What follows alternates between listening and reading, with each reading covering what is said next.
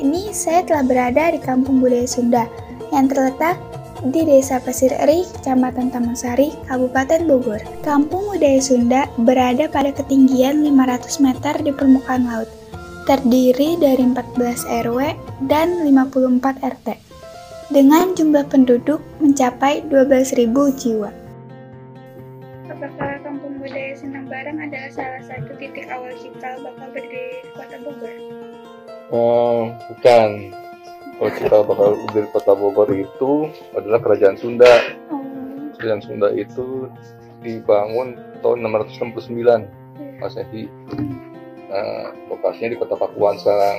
di Pakuan. Ya, kota Bogor. Ya, kota, Nah, itu jika bakal kota eh, kota kota Bogor. kota Bogor. Hmm. Itu kalau Sinang Barang salah satu kampung yang tertua.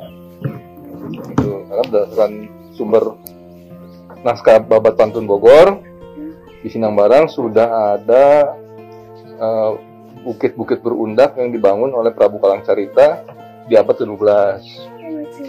Nah, terus eh, berdasarkan naskah pantun eh naskah Babat Pajajaran itu sudah ada tercatat juga abad ke-15 dan itu diperkuat dengan hasil penelitian SBUI yaitu dari arkeolog UI Hmm. itu Profesor Agus Munandar yang menemukan pecahan-pecahan keramik yang di ada di Sinang Barang.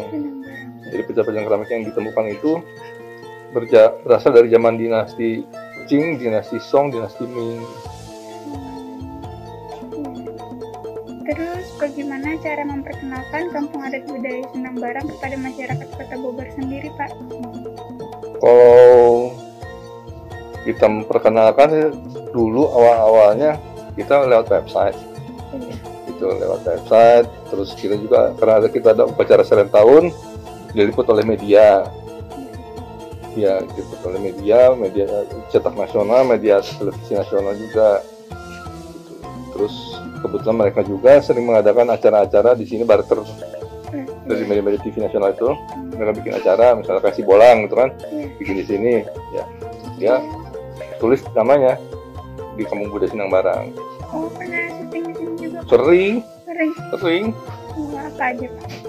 si bola terus yang apa jejak petualang pernah terus apa lagi tuh sing yang bolu-bolu tuh si bolu Bolu.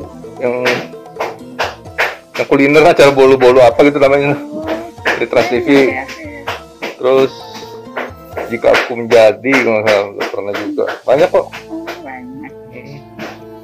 Terus, adakah pantangan yang dihadapi, Pak, untuk mendirikan kampung?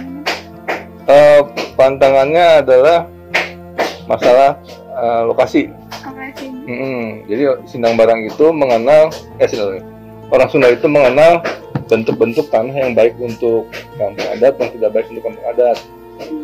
Gitu. Jadi eh, yang disebutnya apa tuh tergantung. Jadi ada ada pantangannya memang.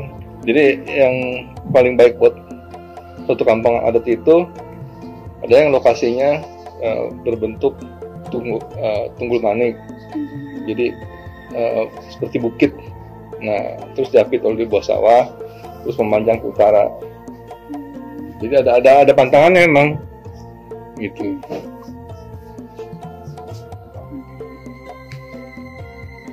Terus eh, ada apa saja acara tradisi adat yang disuguhkan di kampung budaya Sindang Barang ini Pak?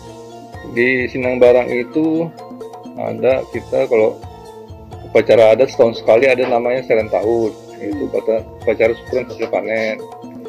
Terus ada upacara tradisional rebokasan terus upacara tradisional ngabumbang terus ada upacara nyebor terus ada upacara malam 14 Itu biasanya mau Pak? Biasanya itu bulan apa aja? Kalau malam 14 itu setiap bulan di tanggal 14 eh, ka- kalender Islam. Oh, Kalau ngabumbang itu di bulan Mulut, kalau Seren tahun itu di bulan Muharram. Di tengah pandemi yang sampai sekarang masih berlanjut, adakah pantangan tersendiri untuk melestarikan kampung kebudayaan Senang Barang ini, Pak? Maksudnya gimana? Uh, ada gimana ya berkurangnya pengunjung gitu? Pasti. Iya kan? ya. Kalau itu pasti pandemi nggak ada tamu. Iya. Kita nggak ada tamu memang soal pandemi ini. Ya, terus adakah harapan maupun pesan untuk ke depannya Pak yang terkait uh, situs warisan kebudayaan Sunda ini Pak? Eh, kalau harapan dan pesan saya sebenarnya lebih berharap bahwa para anggota Dewan DPRD Kabupaten Bogor maupun pemerintahnya lebih peduli lagi ke Budaya. budaya Iya. Karena saya tahu bahwa anggaran untuk kebudayaan itu sangat kecil dibandingkan anggaran-anggaran yang lain di eh, apa pemerintah Kabupaten Bogor. Iya. Jadi mudah-mudahan para anggota dewannya tergugah untuk memberikan porsi yang lebih besar untuk pelestarian seni budaya. Karena kan eh, alasan klasik dari pemerintah daerah adalah tidak ada anggaran untuk pelestarian seni budaya selama ini. Karena anggaran yang disetujui sangat kecil oleh DPRD Kabupaten Bogor.